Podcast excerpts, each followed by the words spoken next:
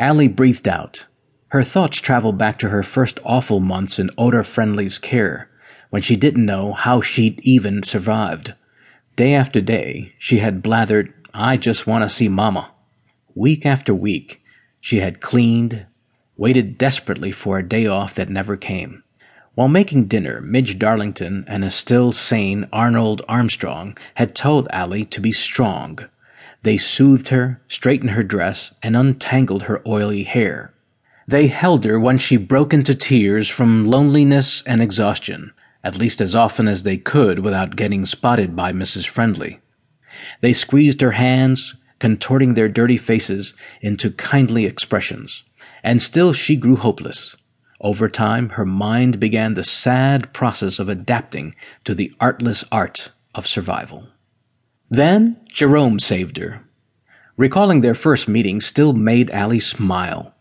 At the time, she had been mopping a kitchen on the 26th floor. Back and forth she went, trying to loosen the ground in dirt on the linoleum tiles, which was the result of a partially collapsed ceiling. Then she heard an animal pad across the apartment's living room. Nervous, she peeked around the door frame and spotted an oversized tan tabby standing by the locked door to the hallway. Allie approached it in a distant, emotionless state, but peering into the cat's large, somehow familiar green eyes, she felt her detachment wash away. Sniffling, she said, Oh, Kitty, you, you shouldn't be here. I don't know how you got in, but you've got to leave before the friendlies catch you. The cat seemed to wink at her. Allie kneeled down and rubbed the cat's head. Run for your life, little one, she whispered. If one of the boys finds you, he might use you for target practice or have you for dinner. I'm not kidding. They eat a lot of meat. The cat yawned sleepily. Do I have to chase you off? Allie asked. Do I, little mister? Don't make me. The cat stared at her. Oh, Allie, I promise you I can handle myself, he said. Those friendly boys won't catch me. There isn't a chance. Allie stood up and backed away, her foot kicking over a spray can of Lysol.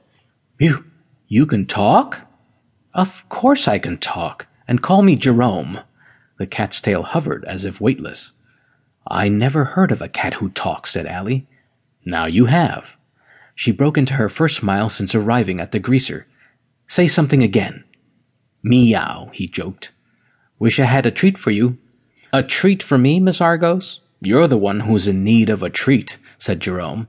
Believe me, if I had pockets and money, I'd go buy you a sardine sandwich straight away. Allie smiled even wider. I was sent here by someone who loves you very much, Allie. Is that okay? Who, who was it? I really can't say, but I wouldn't lie to you. Capiche? Capiche? It's a word from the Italian language. It means, get it? So be honest. Can I be your friend? She nodded hesitantly doesn't being friends take time, like when kids play together for a while? Well, due to the circumstances, I'm trying to be more straightforward. Uh huh, Allie said. I guess we can be friends, Mr. Jerome. Just Jerome, please. Since that day, nine dismal years had passed, and Jerome remained, along with Midge Darlington, as Allie's closest friend and confidant. He somehow wormed his catty way into whichever locked apartment she was cleaning, providing her with company, entertainment, and a window to the outside world. Seated silently in her room, hands aching and feet sore, Allie twisted the overhead bulb until it went out. Then she collected the stuffed alligator she'd found years before, curled up on the bare floor, and pulled some old curtains over her narrow shoulders. The fabric had a faded lobster pattern, but the material was thick enough to cut the damp chill of the Greaser Hotel. Her mind still buzzing with worry for Rena, Allie closed her eyes, her stomach rumbling loudly, and fell asleep.